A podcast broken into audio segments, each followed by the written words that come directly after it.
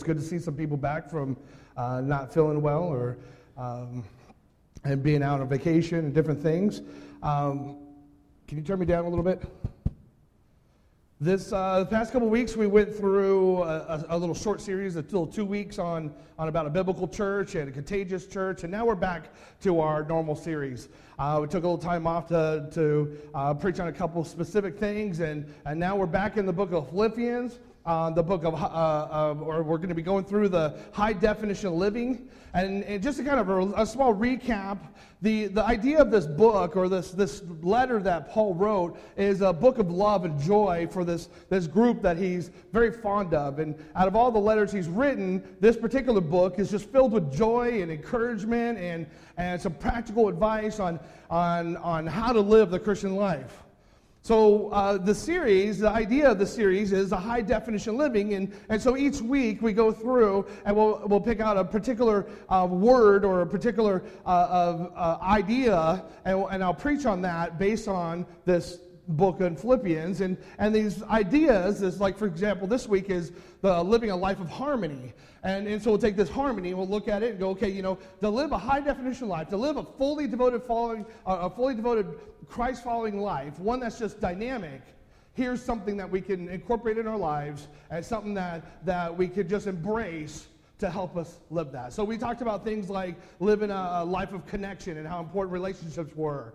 Um, we talked about, um, um, actually, now I'm forgetting what we talked about. It's been a couple weeks. Uh, but we've talked about a lot of different things. We talked about how important the church is, how important it is to, to love on one another. We talked about relationships. So there's a lot of things we went through. And, and uh, but now we're back in, we're, we're, we're in chapter 4, and we'll be looking at only the first few verses, and we have about three or four more weeks left of this. So we'll be taking our time through chapter 4 and looking at some key items.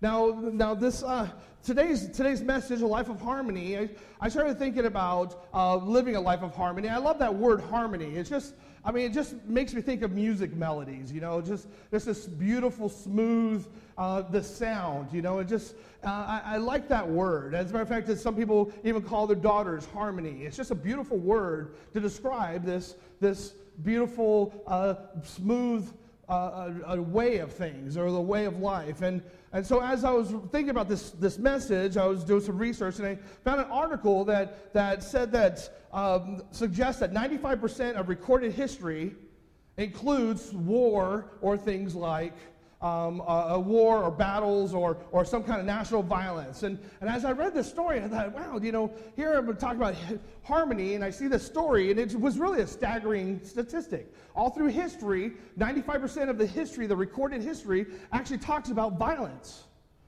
And at a quick glance at national and international news, you can easily see that that indicates probably a very true number. You know, you look at the, the in Syria, you look at all around the world, the Middle East, there's just all over the place. It seems like there's constant conflict everywhere.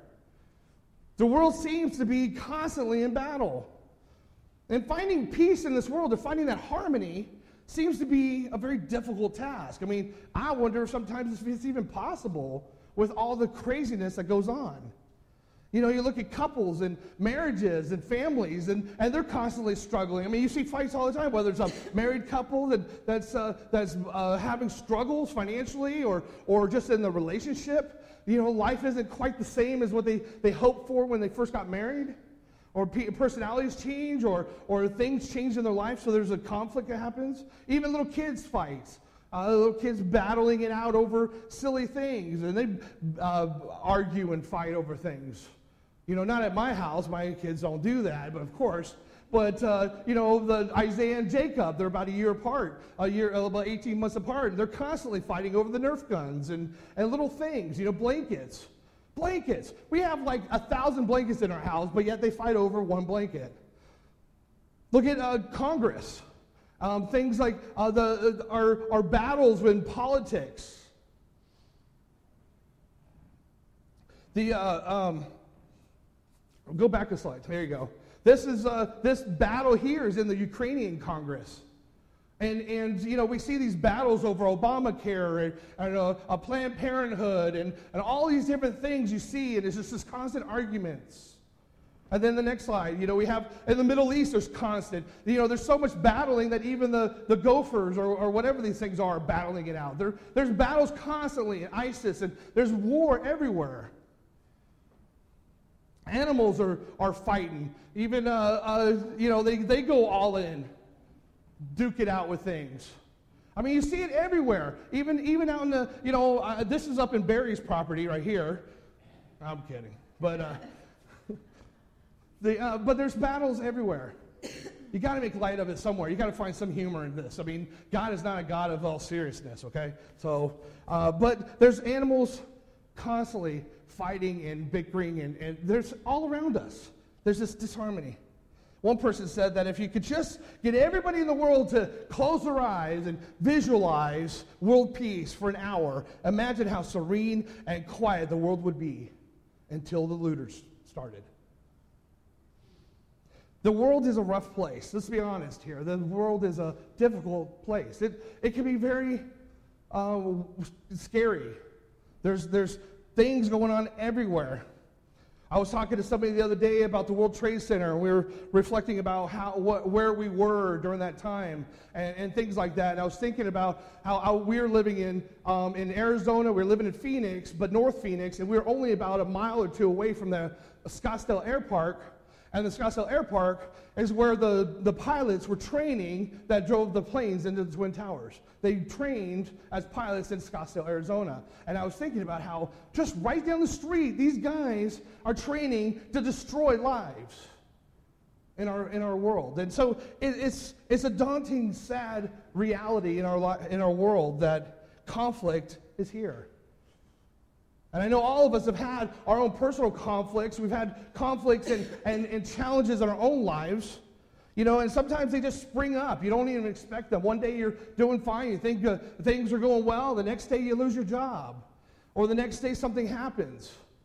You end up in the hospital with something that, that you weren't planning. And so you, you just, life and challenges spring up, and sometimes when you least expect it.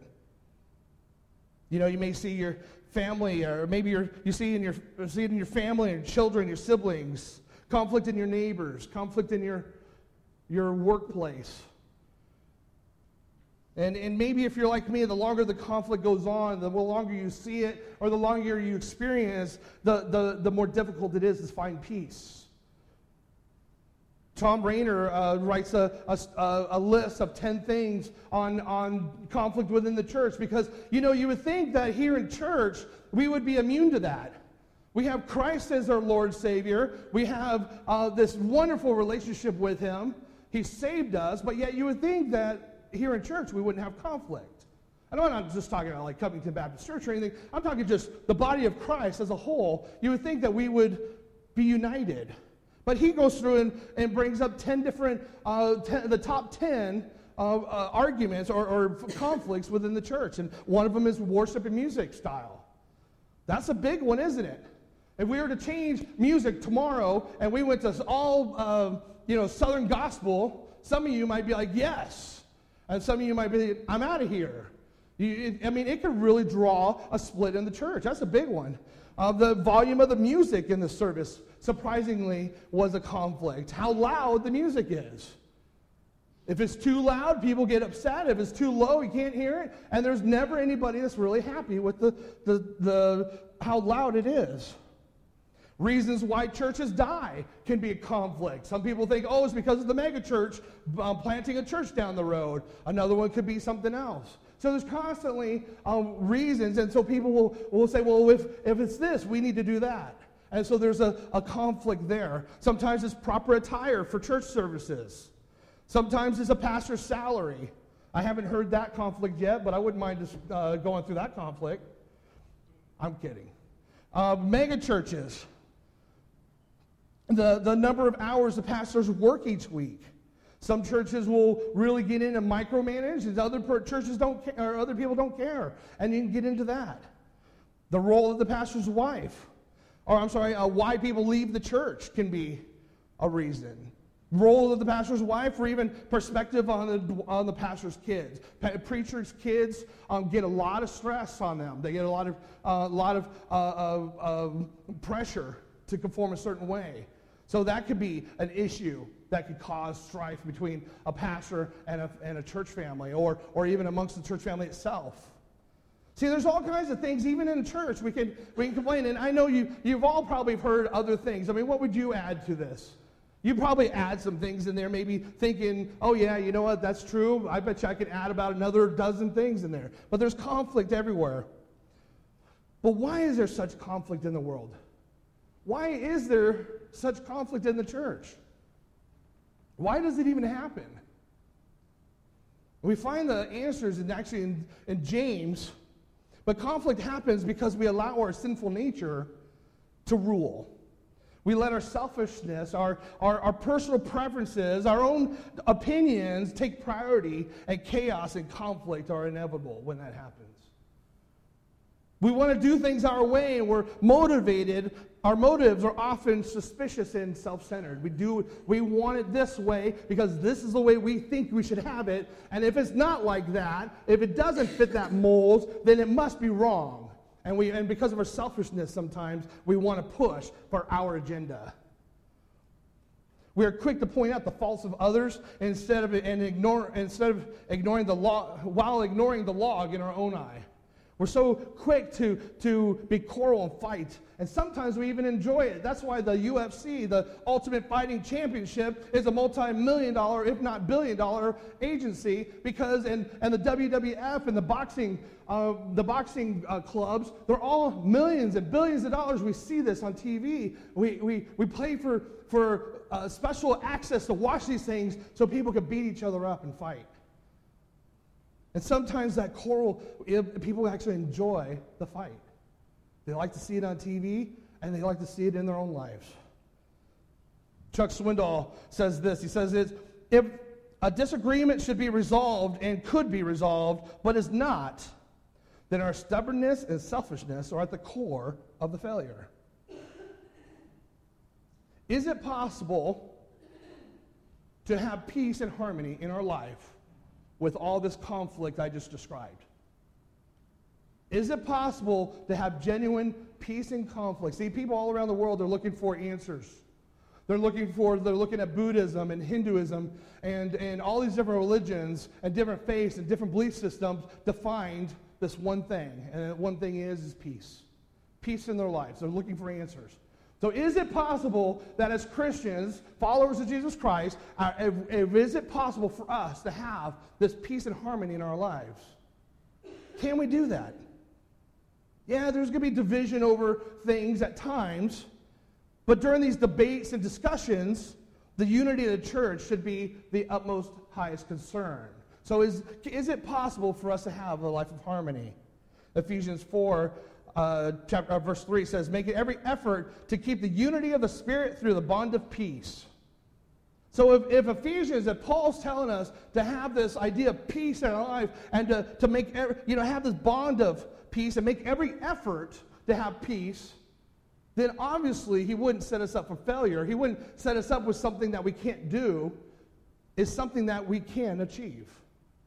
Paul gives an example in the Philippians on how to handle conflict in a biblical Christ honoring manner.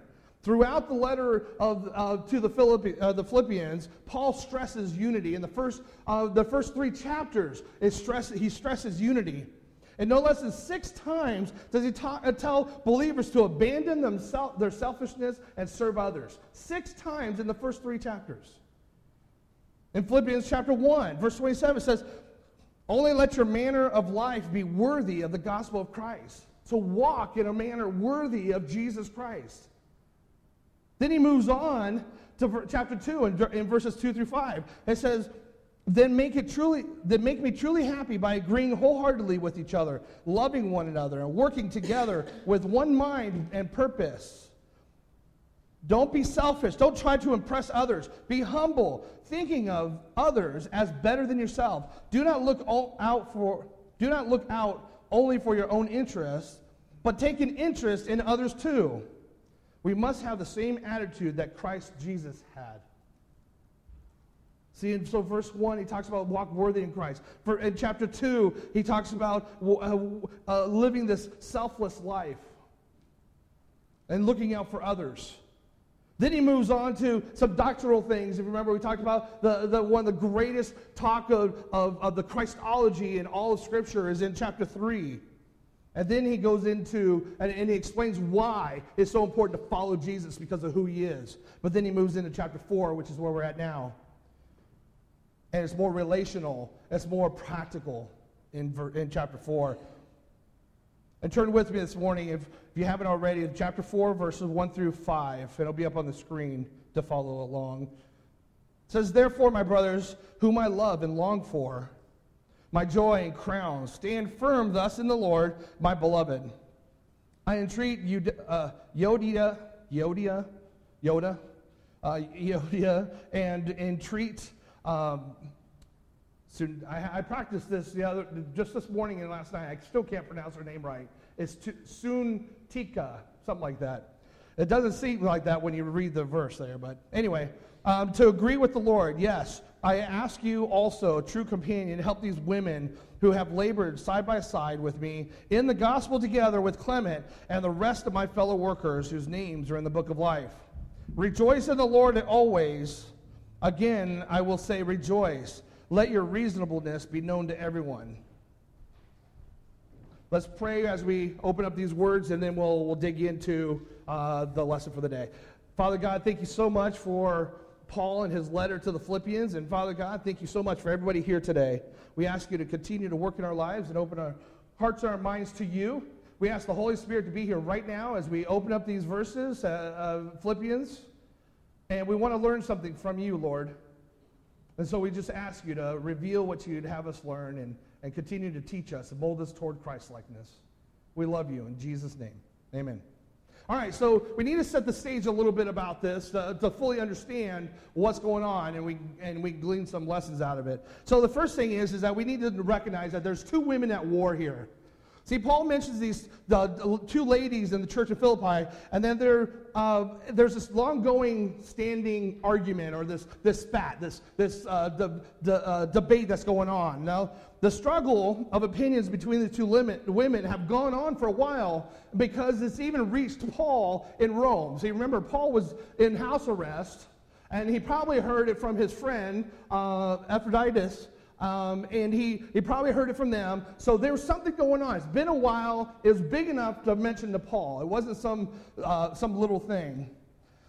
And what the fight about, we don't really know. It doesn't get into details about what it is. It doesn't say in Acts what it is. It doesn't tell us a whole lot. But I get the feeling that they're, they're quarreling or, or they're fighting over probably stupid things, like maybe the color of the carpet or something, or, or something else, but is blown up into this argument where it even reaches uh, Paul. In the process of this viewed, it's wrecking the fellowship of the church. So Paul writes them specifically in letter, and he calls them out by name. Now, to understand the strength and how important this is, this, and to realize the significance of this, when Paul would write that letter, that what they would do is they would take that letter at the church and they would read it out to everybody. And it would be a, it would be something that he would read to everybody, and they'd probably read it multiple times to get the full, uh, the full understanding of this letter. So here's probably somebody, one of the leaders of the church, standing up reading this. And these women would have been held accountable in front of the whole entire church for this.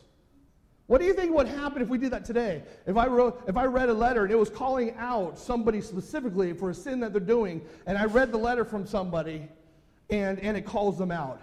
See, in our day and age of privacy and stuff, we would, I would probably be lectured. I'd have the deacons would be in my office and I'd be fussed at. Um, not to say that they wouldn't be justified. We don't do that today, do we? But during that time, and, and they read it out, and there was nothing held on. There was nothing secret. Paul places an importance of protecting the fellowship of the church above protecting the privacy of these ladies. Imagine standing in the congregation when this letter's read. These two, two women are sitting on opposite sides. They probably had one over here and one over here, and they both had their friends, and they both had their, you know, their, their partners that were siding with them, and there's this little split. I want blue carpet, and the other one says, I want green carpet, and they're just mad at each other. And so then they have this split. Now, Paul writes this letter, and they get this letter, and these two ladies are probably, when Paul reads, you know, writes in, in verse, chapter 1, verse 6, he says, um, they both gave heart uh, they probably both gave a hearty amen when Paul said, uh, confident that he would, would bring a good work in them, who carry out these, uh, these things into completion. When Paul is praising them, that God, he knows that God is going to bring out the, all of us to completion and go to heaven someday.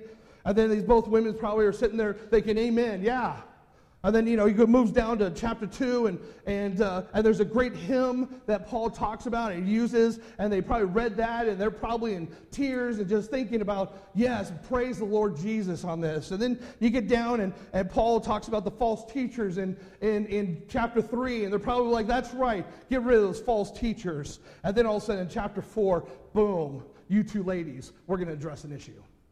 And we're going to deal with this right now and he goes into this, says, You too, we're going to deal with something. And he calls them out by name at that moment. I don't know about you, but I'd probably crawl under my seat. I'd probably be sitting there going, Yes, amen, amen. Oh my God, did he just say my name? I'm out of here. I'd probably be embarrassed, wouldn't you? But here's he, he does that. He calls them out by name, but he doesn't do it to embarrass them. He, he, but he doesn't hesitate to deal with the divisiveness of this conflict head on. He doesn't sugarcoat it, he, he just deals with it straightforward. Now, I love how uh, Eugene Peterson paraphrases this in the, uh, the Message Bible.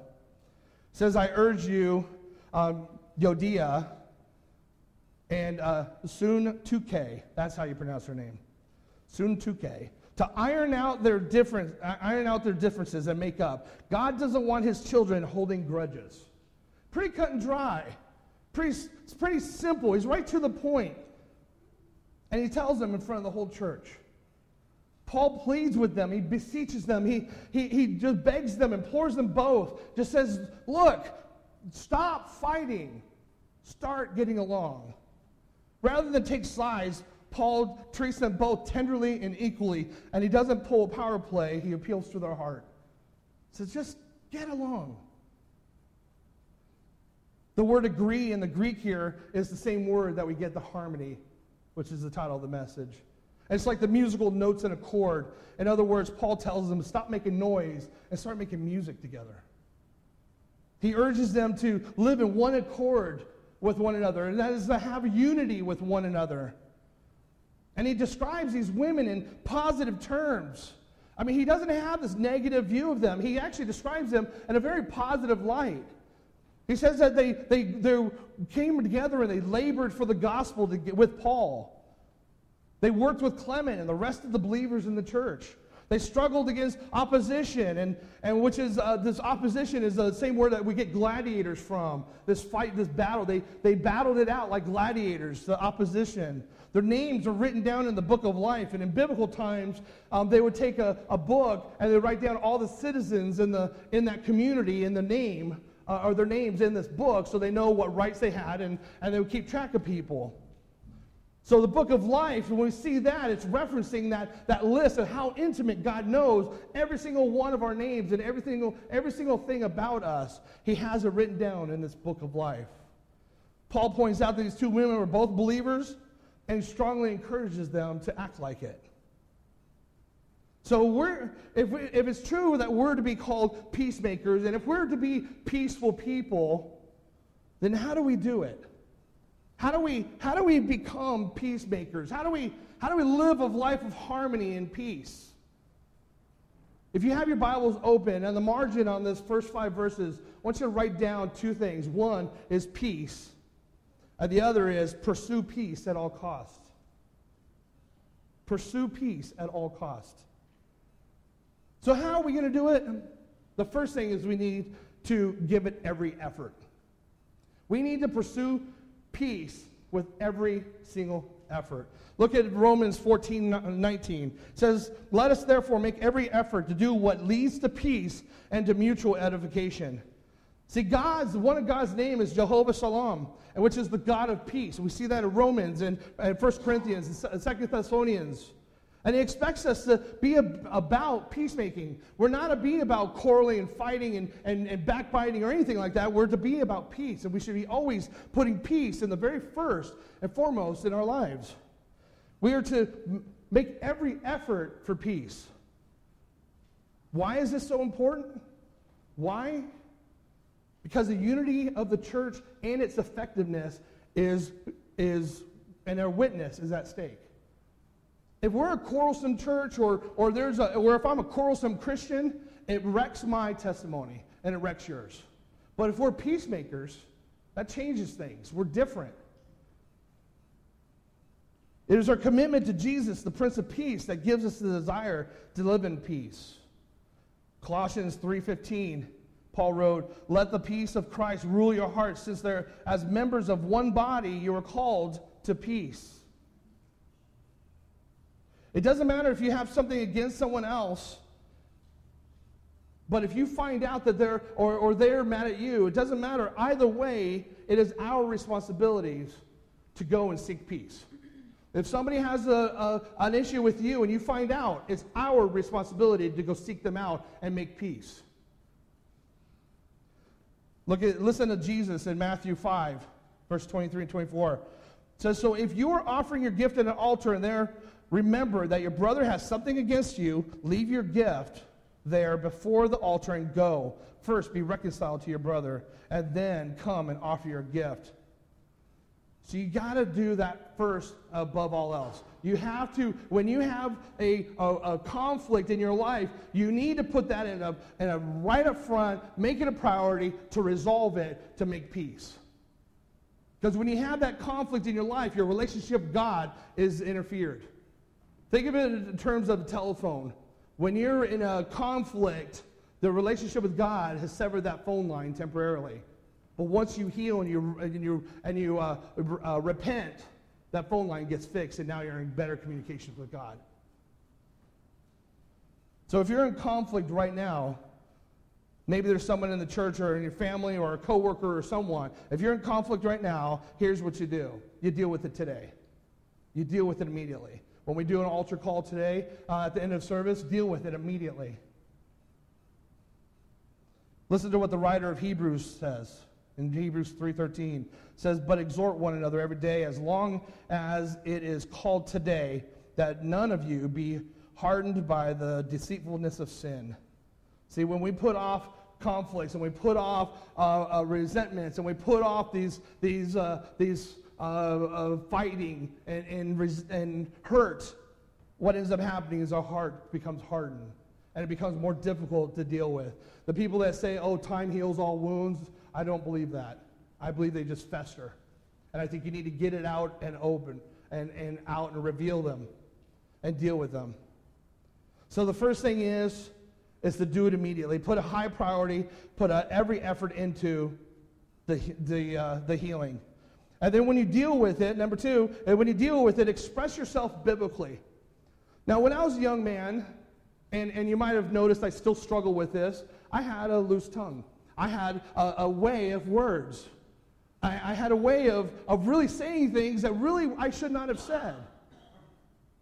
I know I'm completely healed of that today, right? But, uh, but you know, when I was 16 years old, I had a really smart mouth. I'm surprised I didn't get punched more than I did. But when I was 16 years old, my, uh, my dad gave me a birthday card. And in the birthday card, it said, you know, I love you, son, you know, typical stuff. And he puts down Ephesians 4, uh, 429.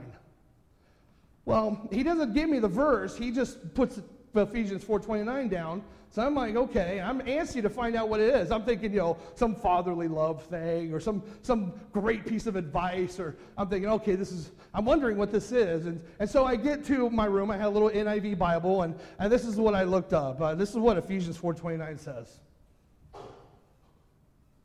Let no corrupt talk come out of your mouths, but only such as is good for building up, as fits the occasion that it may give grace to those who hear. That wasn't quite what I was expecting from a birthday card, but I'll tell you, that was 16. Let's see, uh, how old am I now? That was about 30 years ago, and I still remember that card, and I still remember that verse. I still remember his handwriting. That's how impactful that was. Do not let corrupt talk come out of your mouths. Hmm. Years later, I took a closer look at that verse as I went to Bible college and I started learning how to dissect verses and understand them and stuff. And, uh, and that word, uh, in some of your translations will say unwholesome or corrupt, uh, is usually interchangeable, but that, um, that word is sapros uh, in the Greek. And, and, what it is, is it means rotten or putrid, uh, stale or harmful. I mean, that's how significant that word is. It's not just, you know, unwholesome as in you said the, you know, the SH word or something or something like that. That's, that's unwholesome. No, this is talking like rotten words. This is stuff that's just derogatory and putting people down and, and, and it's just, uh, uh, just no good. There's nothing good about these words. And that hit me, you know. So my dad wrote this card when I was 16. I started Bible college when I was 29. So right around the age of 30, I learned uh, I learned this verse even more, which was even another hit in the head because then I thought really what he was telling me was I was saying corrupt, horrible things, which was a double lesson. I thank my dad for that. When we are in conflict, it's easy to lose control of our tongues. When we're in conflict, it's easy to, to say things that we shouldn't say, to, to be hurtful. It's easy to insult or name call or slander people, or it's easy to curse at them. That's the easy thing to do. You know, it's, and, it, and it's completely inappropriate for God's people to have that kind of attitude. Maybe, uh, maybe not be like I was and have shown most disrespect to other people. Most of the times, uh, we say we, will we'll, we'll lose our, our, our control and self control. We must avoid accusing comments over general, sweeping generalizations and, and becoming historical. And historical is bringing up past events. You know, things that you've already healed from, you've already agreed upon. You said, I forgive you, and yes, I forgive you, I love you, and we make recon- uh, reconciliation, and then a month later, you're pointing that same issue back in their face. That's what being historical is. Using words that, we need to use words that build others up by being gentle and kind. Listen to the words that Solomon wrote in Proverbs 15. It says, A gentle answer turns away wrath, but a harsh word stirs up anger. Paul encouraged the believers at the church at um, Colossae in Colossians 4 6. Let your conversation always be full of grace and seasoned with salt. Do your words harm and wound people? Or does it bring about healing? Is your vocabulary hurtful or do they affirm? I want you to try this tomorrow. Here's your, here's your to do list from this message. Try this tomorrow. Go one day without saying anything negative about anyone. Go a full day without saying anything negative about anyone else. Make a deal. Actually, I'll make you this deal. I'll make you a deal. You can give me a dollar every time you slip up. But make a deal with somebody. Give them a dollar every time you slip up. Ask the Holy Spirit to apply Ephesians 4:29 in your life. And ask yourself this question, is it worth it? Is, is what I'm saying to somebody worth putting them down? In many situations, the best way to resolve conflict is to simply overlook the offense. So the, sometimes the best things to do is just offer grace. To provide grace and just overlook what it is and say, you know what? Maybe they've just had a bad day. When I was in sales, when I was in retail, um, I had a, uh, somebody trained me on this, and I, re- I used to train my staff on this, and it was very valuable to me um, I became very well known at taking irate customers and overturning them into and turning them into a sale. So you have a customer that's just really mad. They come in and, and, they're cussing up a storm, and I would take that customer and I would overturn them. And not only would I would I make them happy again, but I'd turn out and sell them something else. And so I and what it was was what helped me uh, understand these customers was one uh, is, is if you look at their situation, they might be something coming into that store completely different than what I thought. See, I might take it personal. Guy comes in, throws down a ring, because I was a jeweler, throws down a ring on the table and says, This is a piece of junk, I want my money back. Well, what I might not realize is he might have taken that ring and, uh, uh, and, and asked the girl to get married, and she turns him down.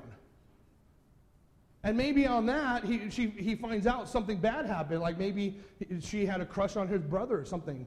Or, or, or, or maybe she cheated on him or something. And now he's heartbroken. So then he's driving to the, the mall and, he, and his AC goes out. So now it's really hot and muggy. And then on the way to the mall to go return this, he uh, gets cut off in the parking lot. So that makes him even madder. So by the time he gets to me as a, cust- as a, as a salesperson or as a manager, he's heated. But it has nothing to do with me. Has nothing to do with me. It has to do with all these other situations that led him up to that moment to meet with me, and he took it all out on me. So, what happens is in our lives, in a non sales perspective, is sometimes we have bad days. Sometimes we have situations where we're stressed out and we're, we're, we're worried about finances. We're worried about our, our jobs. We're worried about our kids. We're worried about our, our spouse's health. We're worried about all these different things, and you might not even know what's going on in that person's life. And so they get a little snippy with you, and they maybe get a little bit uh, sassy, and you take it personal. And what we need to do is we need to offer grace and say, you know what? What's wrong? Are you okay? Have I done something to offend you? Have I treated, is there something I've done? No. Okay, good. Okay, we got that out of the way. What's going on? How can I help you? Offer some grace. Apply God's word in, our, in those situations. Look at, there's a, I'm not going to read every single one of them, but there, there's a number of them. Uh, a, a, bunch of Proverbs. Uh, a man's wisdom gives him patience. It is to his glory to overlook an offense. Isn't that just providing a little grace? Look at Proverbs 17 14. Start, starting a quarrel is like uh, breaching a dam. So drop the matter before dispute breaks out. 1 Peter 4. Uh, above all, Love each other deeply because love covers over a multitude of sins.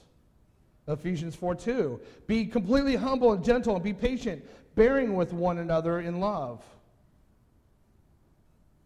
And I think about that example of taking a beating, uh, a verbal beating from a customer. Sometimes we do that with, the, with people so we can show them love.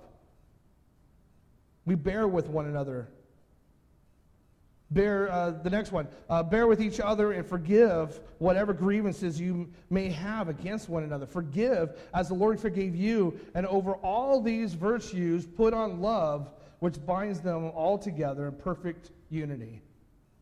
Colossians chapter 3. There's a story about Tom Cruise uh, was doing the premiere for War, of the Worlds when the movie came out and there's a, a, a, TV crew that squirted him. A guy squirted him with, uh, with the water guns and, and just doused him on the red carpet. And he got really mad, and this, this crew and this group got arrested. And a, a short time later, Tom Cruise went and he resolved the conflict simply by not pressing charges and overlooking it. What, come, what to find out, what happened was it was a group of people that were doing gags, um, practical jokes and these practical jokes, they were doing them on celebrities. And when and Tom found out, and he's, he's like, oh, okay, and he just let it go.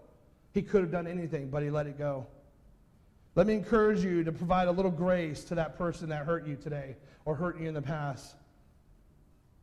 Or hurt, hurt you by what they said or what they did, or maybe even what they didn't do. Sometimes we get mad at people for what they didn't do. In the name and power of Christ, who forgave you and me so much. Let it go. Forgive and move on. Number three, confess your sins, not theirs. Matthew 5 7 says, uh, Jesus gives us a, a, very stern warning. Says, Why do you look at the speck of do- sawdust in your brother's eye and pay no attention to the plank in your own eye? How can you see how can you say to your brother, "Let me take the speck out of your eye," when the, all the time there is a plank in your own eye? You hypocrite. First, takes the plank, first take the plank out of your own eye, and then, when you see clearly, remove the speck from your brother's eye. See, Jesus calls us to confess our part of the problem before we call, go into with the, everybody else. So many times we have a tendency to point the finger, but how many fingers are pointing back at us? You know, we point the finger at what they've done wrong, but what we really need is we need to come to terms with what we did wrong. Scripture tells us all over uh, to take a self inventory of ourselves, to see our side of it, to see what we've done, and confess those sins. See, we have so many people that are so quick to point out the sins of others, and we are in desperate need of Christ confessors, not finger pointers. See, first we confess our sins to our Savior, and I encourage you to put this verse in mind. In 1 John, uh, 1 John 1 9 says, If we confess our sins, He is faithful and just and will forgive us our sins and purify us from all unrighteousness. See, once our hearts are right with God, then we can go to that person uh, with, with, with Christ on our shoulders, guiding our way. See, once we confess our sins, the Holy Spirit will teach us what we did wrong, and we go with a humble heart. We go to that person and say, I'm so sorry I offended you. And then next thing you know, most of the time they'll say, you know what, I'm sorry I said that to you. And, re- and the resolution is there. But take care of our own sins first before we go to others. Ken Sande uh, lists uh, seven A's of confession. Says to address everyone involved, avoid the words if, but, maybe. And what he's referring to there is, well, if you wouldn't have done this, I wouldn't have reacted that way. If you wouldn't have fill in the blank, I wouldn't have been so upset. Well, if maybe you were a little nicer. Number three, admit specifically both attitudes and actions. Saying, I'm sorry. I get on the boys all the time. They're just like, I'm sorry, Dad. Well, uh, sorry for what? Get specific. Get real about it. I am sorry that I said A, B, C, D, E, F, G to you. And I shouldn't have said those words. Well, you didn't say that. Yeah, I said it, but it was behind your back. So that's another sin I did. Okay? So you confess specifically. Be real about it. Be honest about it. Acknowledge the hurt. I know that when I said these things, you were very upset and I hurt your feelings. Accept the consequences. They might still be mad at you. They might say, you know what? That's all fine, but I want to talk to you. That's fine. You, you've, you've gotten your side of the street clean. You've apologized. You were direct. You were uh, acknowledged the hurt. Sometimes you just got to give them time to heal. But adult and a, a person in Christ should stand up for the consequences of our actions. Number six, alter our behavior. Make an attempt to change what it is that you've been doing. If you're saying things to people, if you're hurting them, I, I, I, know I've hurt people's feelings, and Jenny is my, uh, uh, I always uh, filter things through her, and I'll say, hey, I said this the other day to so and so. Did that sound harsh? Or was that mean? I, I don't know sometimes. And she'll say, yeah, that was kind of harsh. If you would have said that to me, I would have backhanded you, you know, or whatever. She would never do that. But she would say things. She would tell me if I did something wrong. If it was sounding harsh. She's my filter. So find somebody like that. Alter your behavior. Get help. Number seven, ask for forgiveness and allow time. And that's the biggest thing. Don't just say, I'm sorry. Ask, will you forgive me? Those are big, powerful words. This gives the, the wrongdoer a chance to identify the offense that allows the other person and grants them an opportunity to forgive and the relationship be restored. James chapter 5, verse 16 says, Therefore confess your sins to to each other and pray for each other so that you may be healed. The prayer of a righteous man is powerful and effective.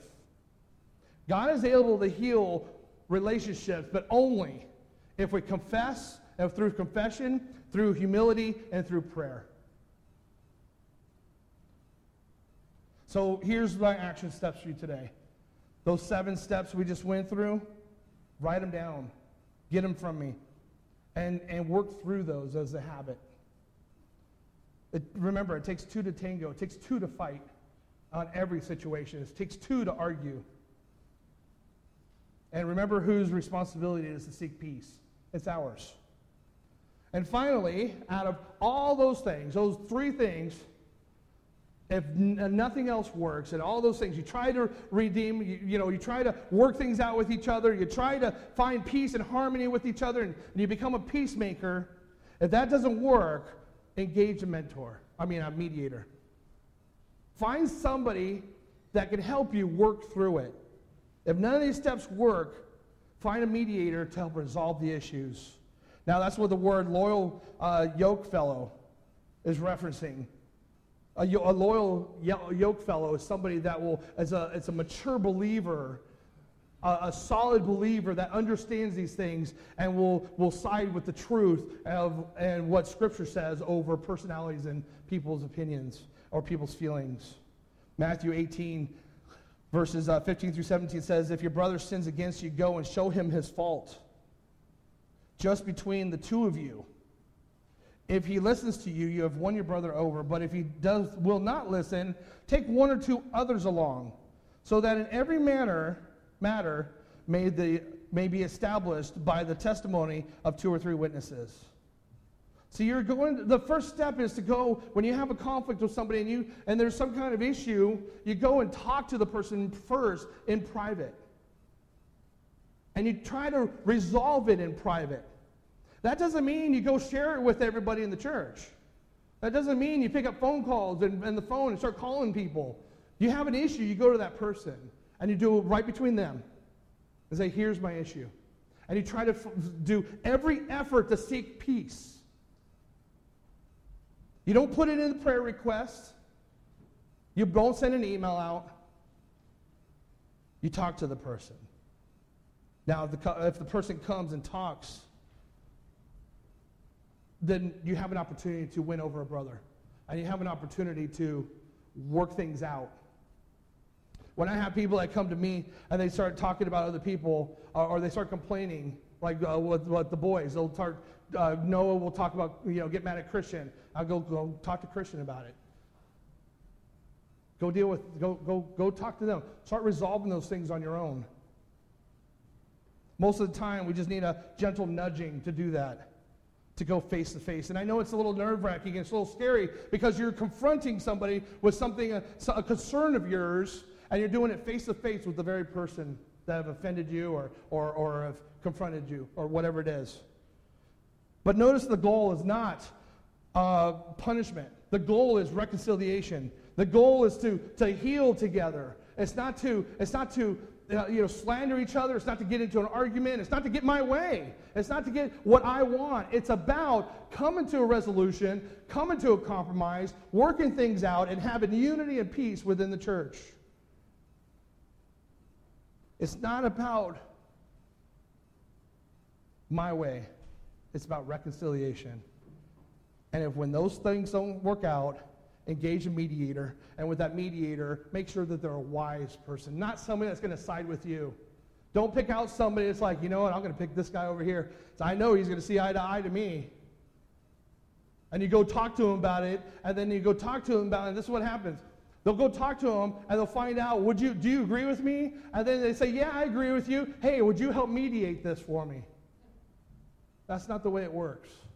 You find an elder, somebody that's, that's neutral, that will give you honest opinions, that's mature in the faith, knows his Bible. And you go and you say, hey, we need to work this out. We need help. Chuck Swindoll writes If you choose mediation, remember the ultimate goal is restoration, not discipline. The right attitude is grace, not for, force. The common ground is Christ, not logic, politics, tradition, or your will. God paints a, an amazing picture of what, uh, what His grace is all about. All through Scripture, as we read Scripture, there's, there's grace everywhere. And those things are pardoning us. His grace pardons us for the sins that we do. And he is our example. So when we get a, when we want if we want to have harmony in our lives, if we want to have peace in our lives, grace is the key to it all. Grace is the key to it all. It's the peace granted by God Himself in the midst of this world that offers us this opportunity. We can find peace with our brothers and sisters. We can find peace from the anxieties of this world. We can find peace from conflicts. We can find peace through Jesus Christ. The rest of the world may offer temporary truces that are eventually broken. The world may uh, offer 95% war, but God offers peace that lasts for eternity. If you want peace today, you can find peace in Jesus. Let's pray. Everybody's head bowed, eyes closed, nobody looking around. if you have conflict in your life, if you have some, some uh, you know, lack of peace in your life and you're struggling with that right now, if you're struggling with that peace and you have a conflict with somebody or something and it's bothering you, you need to give that to God first and find your fault for it first. You need to give it to Him. And this is the time I want you to do that. If you have some conflict in your life, do me a favor. We're not, nobody's looking around, so nobody's going to know. Slip up your hand and let me know so I can pray for you. Thank you. Now, if you have that conflict and maybe you were too shy or something to, to reveal that or you didn't want to raise your hand, that's fine. I understand. But take this time as we get ready to worship and have this worship song, take this time to give it to God. Confess it to Him. Because you can't have healing without that confession first. So confess it. Now, if you have not made a commitment to Jesus Christ uh, ever, and you want to, make that commitment. Make that commitment to Jesus, and a serious commitment. You've never done that before, but you want to do it today, raise your hand and let me know. Thank you. Father God, thank you so much for everybody here today as they they have come to worship you. And we just ask you to give us a heart of peace, Lord. Give us the courage to be able to seek out people when we have conflict and, and embrace them with full grace and love of you. See, all of us are so different and different in our ways of life, in our personalities, in our ages, in our, our likes and dislikes. And we're just so different. And, and I know that you've created us differently because you love diversity, Lord. And you love us. And you've created us all different for a reason. And so, Father God, help us learn to, to ha- be peacemakers with each other and peacemakers out in the world when we have conflict outside the church. Help us be peacemakers so we can be the salt and the light of the world. So we can show what a relationship with Jesus is really about. Father God, thank you so much for everybody here. And we ask you to help heal the people that are in the hospital today and the ones that are home sick. Help them get better quickly and to heal quickly. and Give them the comfort they need. And Father God, we love you and we're just thankful for your love. In Jesus' name, amen. All right, everybody.